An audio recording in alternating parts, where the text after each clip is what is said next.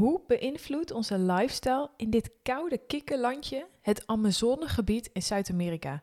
Ik praat met Joël van de Black Jaguar Foundation, die zich inzet voor de herbebossing en natuurherstel in Brazilië.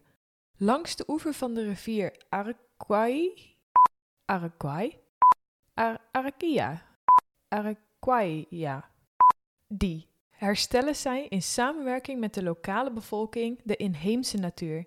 Na mijn bezoek aan de Amazone Jungle een paar jaar geleden ben ik echt betoverd geraakt van deze prachtige natuur en alles wat erin leeft. En na het zien van vele documentaires, waaronder Life on Our Planet van David Attenborough, ben ik overtuigd dat we dit kloppende groene hart moeten redden om zo klimaatverandering tegen te gaan. Ik ben benieuwd welke acties wij kunnen nemen. Moet ik hiervoor weer de jungle in? Zou ik niet erg vinden, maar ik ben ook benieuwd wat ik nog meer kan doen. En eh, hey, voordat je het vergeet, ik ga binnenkort de seizoensfinale opnemen. Woehoe! Dat betekent dat je de komende dagen nog jouw vragen naar mij kan sturen via Instagram of de website. Het linkje vind je in de show notes. Ook hoop ik dat je mij wilt helpen mijn bereik te vergroten en zo nog meer mensen te inspireren. Je kan mij een boost geven door deze podcast via iTunes een rating te geven met een paar sterretjes. Mocht je in een hele wilde gillebui zijn, kan je zelfs een review achterlaten. Hiermee krijg ik meer zichtbaarheid in iTunes. En dan nu? Tijd voor het laatste interview van seizoen 3. Enjoy! She loves to travel far, drink beer in a bar, buying clothes online and drive around her car. But with the looming climate crisis, the melting Arctic ices, all the plastic in the sea, got her thinking about sustainability. Sustainability. Woo! Nou Joel, ik moet zeggen, dit onderwerp ligt mij wel heel erg dicht bij het hart. Met een tatoeage van een boom op mijn arm kon dit onderwerp natuurlijk niet ontbreken. Dus ehm, van harte welkom bij de podcast. Dankjewel Tess. Superleuk om je hier te mogen ontvangen. Ja, bij de Black Jaguar, niet Black Panther, laten we dat even, hè? niet Wakanda Forever, maar Black Jaguar Forever. En ik ga met jou praten over jullie geweldige project in Brazilië en wat ons impact in ons dagelijks leven op nou ja, de prachtige natuur in Brazilië heeft. Daar duik ik helemaal met je in. Maar uiteraard moet ik eerst even alles weten over jou en jouw eigen persoonlijke reis naar duurzaamheid. Ik heb gelezen dat jij Future Planet Studies hebt gestudeerd en zelfs een master in Environmental Geography. Ik had er nog nooit eerder van gehoord en ik ben ontzettend nieuwsgierig wat dit nou eigenlijk inhoudt. Hoe ben je überhaupt bij deze studies gekomen? Ja, hoe ik bij deze studies ben gekomen. Ik, ehm, na mijn middelbare school eh, nou ja, ben ik gaan reizen, zoals eh, volgens mij veel van onze millennials eh, hebben gedaan. En ehm, toen kwam ik terug in Nederland en toen begon eigenlijk die zoektocht naar een studie. En ik was eigenlijk altijd al heel erg begaan met de natuur. Ik ben geboren in, tussen de weilanden. Mijn ouders zijn vegetariër, dus ik ben gewoon vegetarisch opgegroeid. En eh, altijd heel bewust geweest. En toen las ik eigenlijk in een blaadje, las ik twee zinnen. En dat ging over hoe gaan we eh, de toekomstige problemen op onze planeet, die veroorzaakt zijn door ons als mens, eh tackelen. Ontdek alles bij deze studie die onze problemen vanuit zoveel mogelijk verschillende oogpunten en disciplines benadert. Ehm, en het was een vrij nieuwe studie. Eh, het was toen eh, 2010, dus volgens mij bestond die toen een aantal jaar. En toen was het nog een hele kleine studie en nu eh, doen er duizenden mensen per jaar aan mee. En het gaat eigenlijk om, eh, je kijkt vanuit verschillende disciplines. Dus vanuit economisch perspectief, vanuit het aardwetenschappelijk perspectief, natuurkundig perspectief, eh, governance, kijk je van, hey, hoe kunnen we die problemen van klimaatverandering, maar ook die oplossingen die we door duurzaamheid te implementeren in ons dagelijks leven, ehm, ervoor zorgen dat we een wereld kunnen gaan creëren waar we allemaal, nou ja, blij en fijn verder kunnen leven. Want is dat dan voor jou, want je zegt ik ben vegetarisch opgevoed. Zat daar voor jou dan ook al meteen de gedachte van, hé, hey, als ik vlees eet, heeft dat x impact op het klimaat? En is dat de reden waarom je met dit onderwerp mee bezig bent gegaan? Eh, nou, niet per se x invloed op het klimaat, maar ik denk wel doordat, doordat wij thuis bijvoorbeeld vegetarisch aten en wel wat bewuster aten. En we hadden moestuin, dus ik was wel heel erg bewust van, hé, hey, ons eten komt hier vandaan en dus een, een dier eten, dat lijkt dan al veel verder weg te zijn natuurlijk. Ja. En als je dan gaat realiseren wat al die ketens dus met elkaar eh, te maken hebben... en alle stappen die je moet doorlopen om een, om een koe te eten... eh, laat staan dat je als jong kind natuurlijk het heel zielig vindt voor, voor een koe. Ehm, ja, doet het, zet dat je wel heel erg aan het denken. Dus dat zet je aan het denken. Je hebt best wel bewust voor een, nou ja, een, een opleiding gekozen op het gebied van, nou, ik noem het even duurzaamheid hè, Ja. op onze planeet. Zeker. Wat zijn dingen die jij in de afgelopen jaren hebt ontdekt op het gebied van duurzaam leven, wat jij nu nog steeds toepast op je dagelijks leven? Mhm. Op het vegetarisch eten na, tenzij je vertelt van... hey Tess, nee, ik ben toch eh, weer gaan vlees eten. Nee, zeker niet. Ik probeer, zelf, ik probeer ook eh, best wel veel meer veganistisch te eten. Omdat ik me ook wel echt heb realiseerd, gerealiseerd. Eens, enerzijds door de documentaires die nu heel erg in de media zijn, maar anderzijds ook door me er zelf meer in te verdiepen. Dat dat ook nog steeds wel zeker invloed heeft. Eh, maar ik denk ook dat we moeten realiseren dat wij uiteindelijk ook gewoon moeten leven en blij mogen zijn. En eh, dus dat we onszelf af en toe heus wel dat wel mogen gunnen. Ja. Eh, maar ik ben, nog, ben wel nog steeds vegetariër.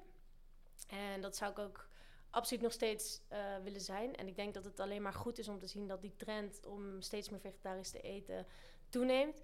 Eh, maar ja, ik, ik maak me wel zorgen om het feit van dat het wel langzaam gaat en dat het heel erg een trend is. Hmm. Waarbij mensen zich misschien niet echt realiseren hoe belangrijk het eigenlijk is om ook echt vegetarisch bijvoorbeeld, noem nu een voorbeeld, te gaan eten. ja. Ehm, maar ja, ik zie ook heel veel. Ik, ik, ik, het, het grootste probleem wat ik vind is dat wij, denk ik, onze maatschappij, en daar heeft, hebben wij niet, heeft niet een bepaald iemand schuld aan, maar dat we onze maatschappij op zo'n manier hebben ingericht dat onze systemen helemaal niet meer kloppen. En dat wij niet alleen heel ver van onszelf afstaan, soms, maar ook heel ver van de natuur en de producten die wij consumeren. En zelfs de bedrijven die kunnen niet meer bewijzen dat jouw shirt, wat van gerecycled katoen is, waar dat precies gemaakt is. Dus ik denk dat we heel erg onze systemen onder de loep moeten nemen. En in de moeten proberen zelf zo, ja, misschien lokaal en eh, wel gereduceerd mogelijk te kunnen leven. Is dat iets wat jij zelf dan doet? Ja, ik ben in ieder geval zelf wel iemand die. eh, ik sta denk ik onder mijn vrienden altijd een beetje bekend als degene die altijd de oude kleren van iedereen in ontvangst neemt. Eh, omdat ik daar altijd wel nog nou, denk van, oh ja, prima. Dat, dat, ik hoef niet dat ene te hebben wat nu in de mode is. Maar als je het met soort van leuke dingen combineert, dan is het nog steeds wel leuk, denk ik zelf. Ja. maar misschien zijn zij het daar niet mee eens. Maar, en, ehm, dus ik probeer inderdaad wel zo min mogelijk te kopen... of in ieder geval niet mee te doen met die fast fashion. Eh, als het op reizen aangaat, dan ben ik diegene die 17 uur in de trein naar Zuid-Spanje gaat zitten. Omdat je dan gewoon heerlijk een boekje kan lezen in de trein... en gewoon lekker naar buiten kan kijken. En ja, in het dagelijks leven probeer ik wel gewoon zoveel mogelijk... eh, onbewerkte producten te consumeren. Dus gewoon echt zelf de keuken in te duiken en eh, Ja. dingen helemaal zelf te maken. Ehm, Zijn er ook en- dingen die je ja. lastig vindt? Eh, ja, wat ik heel lastig vind is als je. Wat is de impact van een product wat je koopt in de supermarkt? Want wat is nou beter? Een komkommer in een plasticje die je langer goed kan houden, of een komkommer niet in een plastic die ingevlogen is vanaf Zuid-Amerika? Ja. Eh, dat vind ik heel lastig. Dus wat is nou eigenlijk echt je impact? Ehm, ja, en ook wel een soort van. hmm, hoe breng je deze onderwerpen onder de aandacht zonder meteen een soort van hippie, zeur-achtig persoon te zijn? Zo van ja, iedereen moet vegetariër worden. Want dat is helemaal niet wat ik, wat ik vind of wat ik eis. Maar eh, ik, denk dat, ik denk dat we allemaal iets meer bewuster moeten zijn. En dat we ons moeten realiseren dat het eh, los van een trend ook echt wel een, een transitie in ons systeem gaat vereisen. Waarin we niet van die onmogelijk lange, ingewikkelde productieketens en consumeer, consum, eh, consumeringspatronen hebben. ja, Maar, en dat vind ik heel moeilijk, want dat is super complex. Absoluut. Het is, ik, ik merk zelf ook dat ik dat nog een hele ontdekkingstocht vind. Eh, ook van hoe, hoe weet je het überhaupt? Er zijn ook in de zee van certificaten die er allemaal zijn. Ja, hoe weet je nou waar Ja. je vanuit moet gaan? Dus ik herken dat ook zeker hoor. Maar zijn er dan, heb jij in jouw zoektocht al bepaalde platforms of initiatieven gevonden die je daar bijvoorbeeld dan dus als consument wat meer in kunnen eh, richting geven? Ja, leuke vraag. Ik moet zeggen, ik, ik heb wel... Ik ben laatst in het onderwerp B Corp gedoken. Ja. Ik hoorde die ineens steeds vaker Ja. langskomen. Dus weet je, ik ga daar eens even Ja. in duiken. En ehm, ik vond dat wel een hele interessante. Daar heb ik ook een, eh, een vijf minuten vrijdag episode over gedaan. Om even over, die, over het certificaat. Ik, ik vond die wel heel interessant. Ehm, en wat ik heb gemerkt is ja, hoe, hoe dichterbij van huis, hoe logischer en Ja, beter. Dus gewoon precies. iets meer, eh, als je het hebt over voeding, ben ik iets meer naar de boeren toe Ja. gegaan. En eh, probeer ik nu met mijn niet zo groene vingers zelf dingen te, te Ja, maken, leuk. te kweken. Eh, en ja, daar heb je uiteindelijk de meeste winst mee. Ja, maar en ik denk ook bijvoorbeeld het leuke met die groene vingers vind ik ook altijd. Ook al heb je die misschien niet, of ook al mislukt, mislukt de oogst misschien. Je bent in ieder geval wel mee bezig geweest. Dus je bent in ieder geval dichter bij een soort van de bron. Ja, Ja, bij de roots. Letterlijk, bij de roots. ja. Hey, en ehm, je hebt nu zelfs ook je, nou, je carrièrepad ehm, in teken van ja. de wereld redden Ja. eh, gezet. Eh, kan je me iets vertellen over waar we nu zitten, wat jouw rol is en hoe je er zo bij bent gekomen? Zeker. Ehm, ja, ik zit gezellig met Tess eh, op het kantoor van de Black Jagger Foundation in Amsterdam. En ehm, dit is een organisatie die zich bezighoudt met het eh, herstel van natuur in Brazilië. Eh, dus we brengen biodiversiteit terug. En daar, om dat te realiseren planten met name bomen in samenwerking met de lokale boeren in Brazilië. Ehm, dat is iets wat ik heel mooi vind. Het is echt een holistische aanpak. Dus we boeren staan heel vaak in het slecht daglicht. eh, want zij zijn degene die onze natuur kapot hebben gemaakt. Maar we moeten ook niet vergeten dat zij ook de mensen zijn die een hele wereld voeden. Dus we werken samen met lokale boeren. En die zien we echt als de helden van ons project. Dus we gaan met hun eh, samenwerkingen aan om eh, stukken van hun land te herstellen. En ik ben daar hier terechtgekomen met het feit van... eh, ik maak me heel erg zorgen over waar wij als mensen met ons planeet naartoe gaan. En eh, daar maak ik me oprecht heel veel zorgen om. Als in, ik ben daar elke dag wel een paar keer heel boos over. En drie keer per week wel over in een verhitte discussie over dit onderwerp. Omdat ik het gevoel heb dat wij afstevenen op iets eh, verschrikkelijks. Wat wij misschien in Nederland niet direct heel erg snel zullen merken.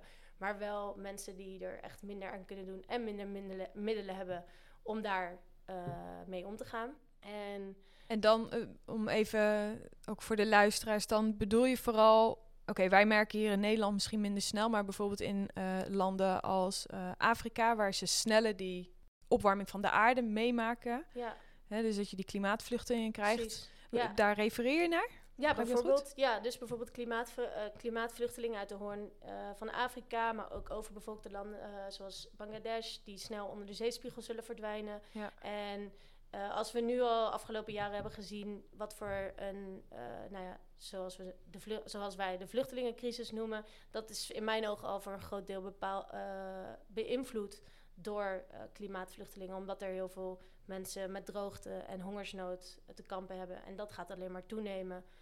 Ehm, en eigenlijk vanuit die frustratie had ik eigenlijk besloten van... hé, hey, weet je, het heeft geen zin... We're zeg maar, het hele nieuws staat vol met slecht, slechte berichten... over eh, klimaat, temperatuur van de aarde, wat we allemaal niet gaan halen. Toen dacht ik van oké, maar laten we gewoon echt iets gaan doen daaraan. En toen, zo kwam ik bij het project van Black Jagger Foundation terecht. Het is gewoon een aanpak waarbij we in een regio waar alles al ontbost is... focussen op wat we wel kunnen doen. En, En dan heb je het over een regio dat ontbost is. Het is ehm, in Brazilië, toch? Ja. Ja. En die ontbossing, kan je me iets vertellen? Waarom is het ontbost? Mhm. En ehm, Ja. waarom is dit zo'n dingetje? Ja, ehm, in eerste instantie is er heel veel ontbost vanwege eh veeteelt. Dus voor het houden van koeien. In de jaren 60, 70 al. Toen eh, werden de boeren aangemoedigd om een economische waarde te geven aan hun eh, land. En nu de laatste jaren is de sojaproductie heel erg toegenomen. En Brazilië is nu de grootste soja-producent ter wereld. En daarvoor zijn gewoon heel veel stukken bos eh, platgebrand. En die soja, ik ben een groot liefhebber van soja. Is dat ook de soja die wij eten? Ik heb ook wel eens gehoord dat bijvoorbeeld naar, meer naar dieren gaat. Ehm, weet jij dat? Ja, eh, wat ik in ieder geval met zekerheid weet te zeggen is dat een heel groot deel van de soja echt wordt gebruikt voor dierenvoeding. En dat is dus niet alleen koeien, varkens, kippen, maar ook voor visvoeding. en dat maar een heel marginaal percentage voor de eh, zogezegde eh sojaburgers gebruikt wordt. Ehm, en er is natuurlijk ook een heel groot verschil tussen hoe de soja geproduceerd is. Eh, dus je hebt nu dus wel eh, bedrijven die daarnaar kijken dat er soja niet van plekken mag komen die ontbost zijn of eh, uit bepaalde landen wel of niet mag komen. Maar als je naar de grote soja-industrie kijkt, dan gaat het gewoon om zo goedkoop mogelijk, zoveel mogelijk soja Ja. produceren voor dierenvoeding. Oké. En je zegt dan ontbossing. Hoeveel is er ontbost? Wat is de, wat is de schade door deze ontbossing? Ehm, volgens mij vanaf de, van de Cerrado is bijna 80% ontbost. Zie je ook heel goed op de kaart achter mij. Ja, een gigantische Ehm, kaart eh, ja. voor de luisteraars. En, eh, ja, sorry. en ehm, ehm, in de Amazone is, is natuurlijk de ontbossing nog steeds heel erg gaande. En ook heel veel in het nieuws. En het krijgt ook heel erg veel aandacht. Wat mensen heel vaak vergeten is dus die Cerrado, waar wij ook met name werken. Die fungeert eigenlijk als een spons voor de Amazone. En zonder die Cerrado, dan kan de Amazone ook niet meer bestaan. En, Hoe, hoe zit dat in elkaar? Ehm, dus de, de, de, de Cerrado die neemt heel veel water op in de bodem. Ja. En die zorgt daarvoor voor dat bepaalde regenpatronen in stand kunnen blijven, zodat die Amazone een tropisch eh, klimaat eh, heeft en ook kan behouden. En die, eh, de Amazone zelf ehm, is eigenlijk het laatste tropische bos ter wereld met zoveel verschillende soorten. En eh, samen zorgen de Cerrado en de Amazone, dus de twee eh, ecosystemen die wij aan elkaar proberen te verbinden, eh, voor zuurstof, voor schoon drinkwater, voor moderne medicijnen. En zijn natuurlijk een hele grote carbon of CO2-opslagplek voor, voor ons, wat we nu heel hard nodig hebben. Ja. Ja, oftewel, we hebben het nodig. We hebben zowel Ja, de Amazone nodig als deze. Is het, noem ik het ook een, een rivier? Dus, dus ja dus eh, het is een, ehm, de Araguaia is een rivier in Brazilië. En de corridor die, die volgt eigenlijk de rivier. Dus die is eh, 2600 kilometer lang en 40 kilometer breed. En daarvan gaan we 1 miljoen eh, hectare natuur herstellen. Dus gaan, ons doel is 1,4 miljard inheemse bomen te gaan planten.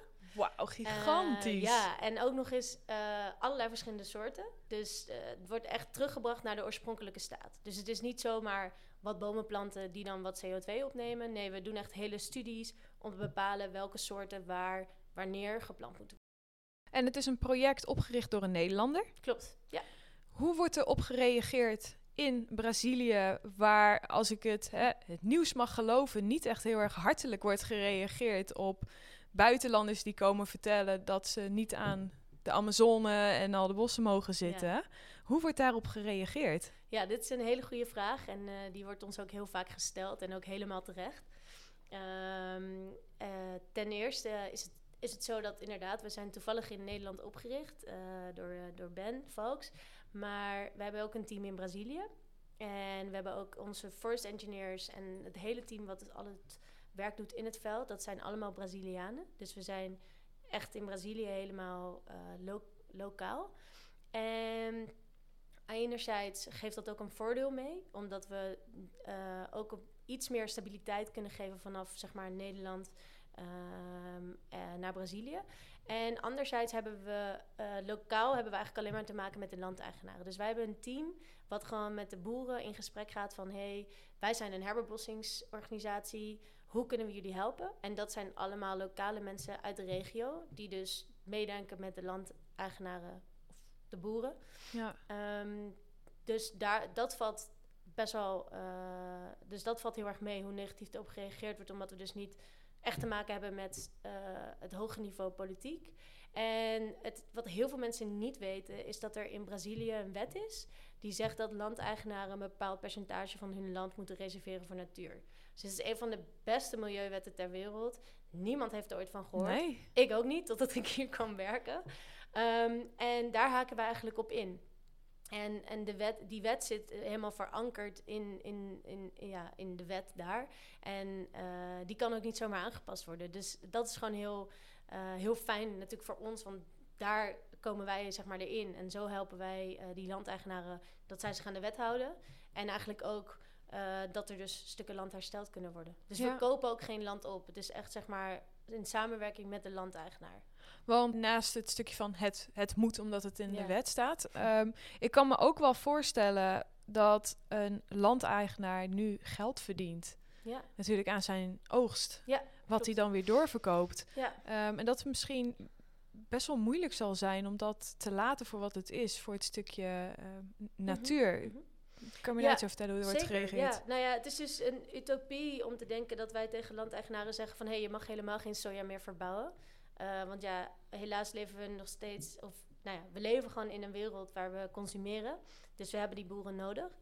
Eh, dus we haken alleen op dat percentage in. En dat percentage dat zegt dat bijvoorbeeld landeigenaren eh, met name natuur moeten beschermen naast eh, riviertjes. Ja? Ehm, of naast kleine stroompjes. En daar konden ze sowieso al geen landbouw op bedrijven. Maar dat is wel ontbost. Dus die stukken land liggen eigenlijk al braak. Alleen het, het terugbrengen van natuur is, is, het is niet zomaar een boomplant. Ik bedoel, als je, net als wat jij net zei, ik heb niet per se groene vingers. Ik bedoel, je, voordat je een moestuin begint, moet je je ook in verdiepen, toch? Ja. Dus, eh, dus ja, onze forest engineers hebben daar jaren op gestudeerd en die weten helemaal hoe ze dat moeten doen. Ehm, en, en dus daar haken wij op in. En dan merkt die landeigenaar eigenlijk ook dat het beter is voor hun land. Want hun land houdt beter water vast. Ze hoeven minder kunstmest te gebruiken enzovoorts. En er zijn ook onderzoeken die zeggen dat als ze nu niks doen, dat binnen 40 jaar de hele rivier is opgedroogd. En dat betekent dat je helemaal geen landbouw meer eh, kan bedrijven. Ja, enge, enge gedachte is dat Ja. dan, hè? En jullie Ja. zeggen ook dat het een van de grootste projecten is wereldwijd. Een van de grootste natuurprojecten. Ja, het is, het, het is, eh, het is een van de grootste eh, projecten ter wereld, omdat het eh, een hele lange corridor is natuurlijk. En er zijn wel meer projecten waar, een, waar, waar corridors worden, worden gemaakt of grote herbebossingsprojecten. Maar bij ons is onze enige focus is die hele corridor. En wij hebben de hele operatie van begin tot einde eh, verzorgen wij die. Dus ik zit hier nu met jou te praten op ons kantoor, waar wij eh, de communicatie, de website en de fundraising coördineren. En terwijl mijn collega's in Brazilië nu heel druk in het veld bezig zijn om alle stukken land in kaart te brengen en alles te plannen voor het planting season dat er aankomt. Ehm, dus we hebben, zeg maar, dat is helemaal transparant. Dus als jij liever nu met onze forest engineer had willen spreken, dan had dat ook gekund via een Skype call, zeg maar. Dus dat is, dat is heel leuk. Hmm. Dus ja, ik kan, ja, ik kan, ja. Het klinkt, eh, weet je, het klinkt ontzettend mooi. En als natuurliefhebber is dit eh, eigenlijk iets wat ik alleen maar kan aanmoedigen ook. Ik zie ook achter je een paar feitjes staan wat ik super interessant Mhm. vind. Je hebt het natuurlijk over, ik ga het, even, ik ga het gewoon opnoemen, want Ja. ik vind het zo interessant. er staat ook van het herstellen van 1 miljoen hectare land. Ja. Capture, dus het vangen van, eh, moet je vasthouden. 262, zeg ik dat goed? CO2? Eh, 262 miljoen 377.000. Lol. 600. Nou. Wauw. Heel veel. Ik heb het ook de Holy laatste shit. keer uitgerekend hoeveel het is. En Dat het is is echt bizar. belachelijk veel kilometers rijden met de auto. Ehm, om, het, om maar iets te noemen. Wat planten alleen al Ja. zullen opvangen als het eenmaal geplant is. Ja, ja. En al helemaal als je ze dus terugplant en ze verzorgen daarna voor een, een, gezond ecosysteem, dan is die bodem neemt ook nog heel veel CO2 op. En dan Ja, is het eigenlijk nog veel meer dan wat hier staat eigenlijk. bijzonder. En waar staan jullie nu met het project? Ja, hele goede vraag.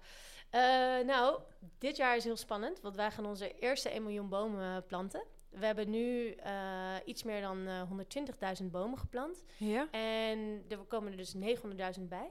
En dan hebben we het heilige doel van 1 miljoen eh, bomen gehaald.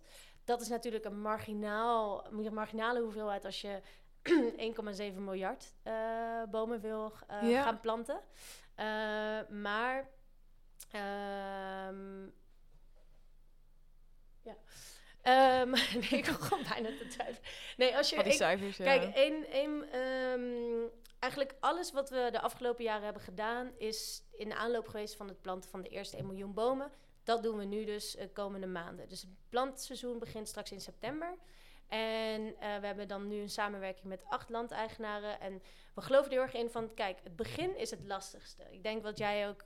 Toen je aan je zoektocht begon eh, met Test to Sustainability... moest je ook nog allerlei dingen Zeker. leren. En je, elke keer word je weer wat beter en wat meer gedreven in van... hey, oh, dit werkt dus zo en dit ga ik zo doen. En, en zo werkt het ook bij ons team en bij onze organisatie.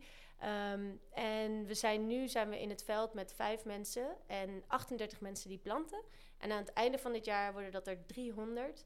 Om dus die eerste 1 miljoen bomen eh, in de grond te krijgen. En dat is 600 hectare. Ja. Wanneer verwachten jullie dan dat die hele strook vol staat? Het idee is dit ongeveer te realiseren binnen 20 jaar. Oké. 15 tot 20 jaar. Flink aanpoten. Ja. Maar eh, dat, die eerste 1 miljoen bomen zien we dus meer als een soort pilotproject. Ja. En hierna verwachten we exponentieel te kunnen gaan opschalen, omdat we dan meer kennis in huis hebben, beter weten hoe we al die stappen, omdat het is niet zomaar een boom planten, maar we moeten allerlei stappen doorlopen om dat te realiseren, dat dat steeds sneller, efficiënter en beter gaat. Ja. En op grotere schaal eh, we daar impact kunnen gaan, eh, gaan creëren. Mooi hoor. En natuurlijk wel even één brandende vraag. Wat is de link met de Black Jaguar? Ja, ehm, dus de Jaguar is, eigenlijk, is ons icoon eh, gebleven. Eigenlijk zouden we Arguaya Biodiversity Corridor eh, Foundation moeten heten, maar niemand lekker. gaat dat onthouden. Black Jaguar Foundation wel. En Black Jaguar, de Black Jaguar is ons icoon omdat eh, Ben Falks, de oprichter, die was in Brazilië op zoek naar de zwarte jaguar. Die wilde die heel graag in het wild vastleggen. Dat eh, was toen nog eh, bijna nooit gebeurd. En in plaats van de zwarte jaguar eh, kwam je daarachter hoe ontzettend veel land er ontbost is en hoe slecht de natuur in Brazilië daaraan toe was. Vooral omdat Brazilië spreekt voor heel veel van ons tot de ehm, ja, De verbeelding? verbeelding, thanks, tot de verbeelding. Van heel groen en heel veel dieren en natuur. En nou, voor hem was dat een flinke confrontatie. Eh, en daarna heeft hij de documentaire Home gezien van Jan Arthus Bertrand. Die raad ik echt aan. Die staat gewoon op Hmm, Ken ik YouTube. nog niet. Mooi. En die vertelt eigenlijk hoe wij als mensen ja, onze natuur eh, kapot aan het maken zijn. Maar wel ook, it's not, it's, eh, not too late to make a difference. And it's too late to be a pessimist. Dus we moeten gewoon ervoor gaan. En met die slogan Zo, in zijn goede tegeltjes. It's ja. too late to be a pessimist, is de Black Jaguar Foundation opgericht met echt de Jaguar als de, als de icon.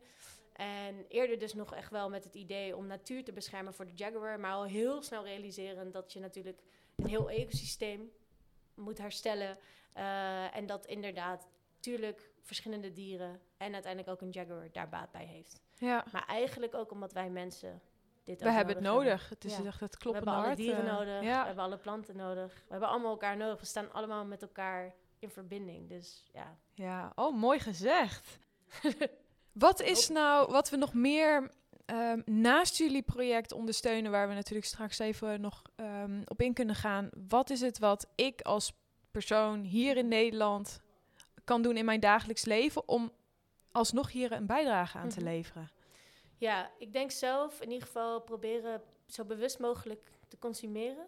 Ehm, Wat zijn dingen waar we dan vooral op moeten letten? Ja, eh, nou ja, in principe zou ik eh, zeggen opletten op je, heel vervelend, maar op je vleesconsumptie. Omdat toch wel veel vlees gerelateerd is aan soja en die komt met name wel uit Brazilië.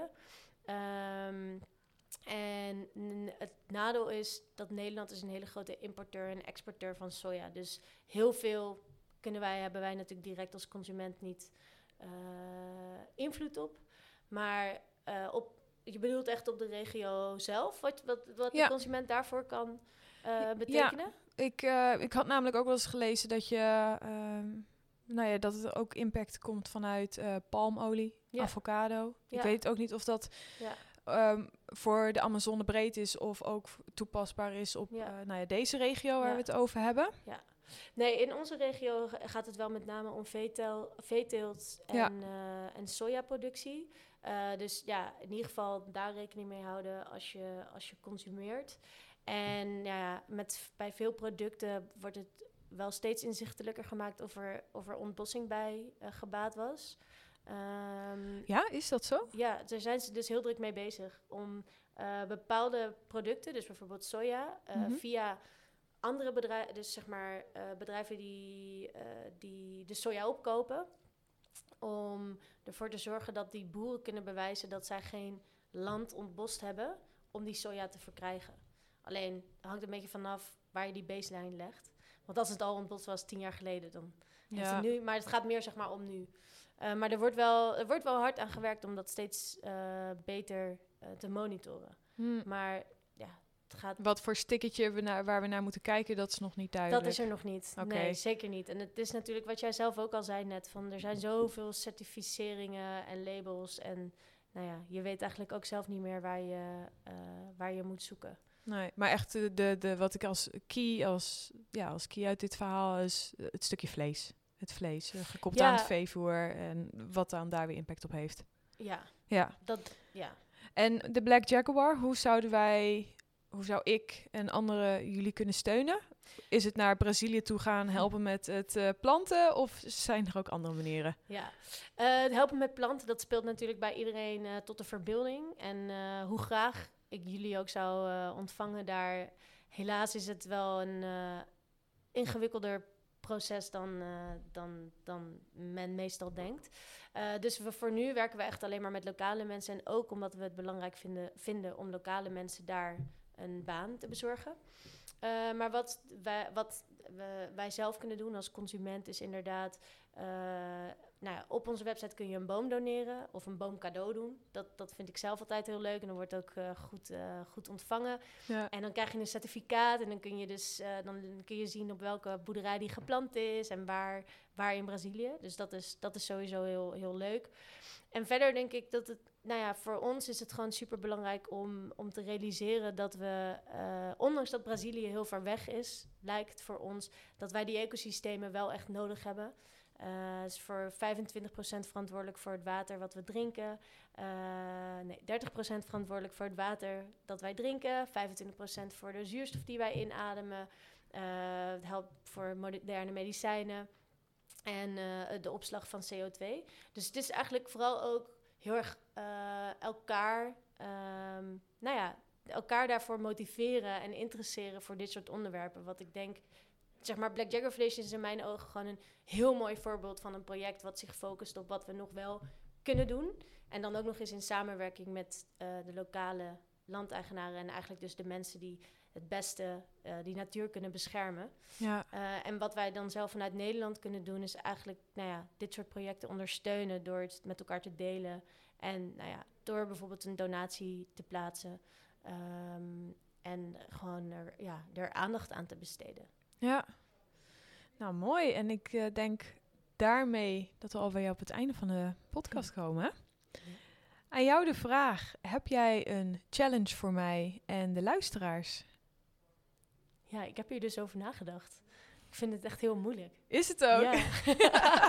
dat kan ik me voorstellen. Ehm, wat ik dacht, nou ja, een, een leuke challenge is natuurlijk. ehm, want eh, om dan niet alleen Black Jagger Foundation eh Donate a Tree page, eh, waar je een boom cadeau kan doen, te promoten. Maar misschien wat wel heel leuk is, want dat probeer ik zelf ook heel vaak te doen, is: hey, als je nou eens een cadeau geeft nu aan mensen de komende tijd voor hun verjaardag, of gewoon omdat je wil zeggen van: hey, ik vind jou lief.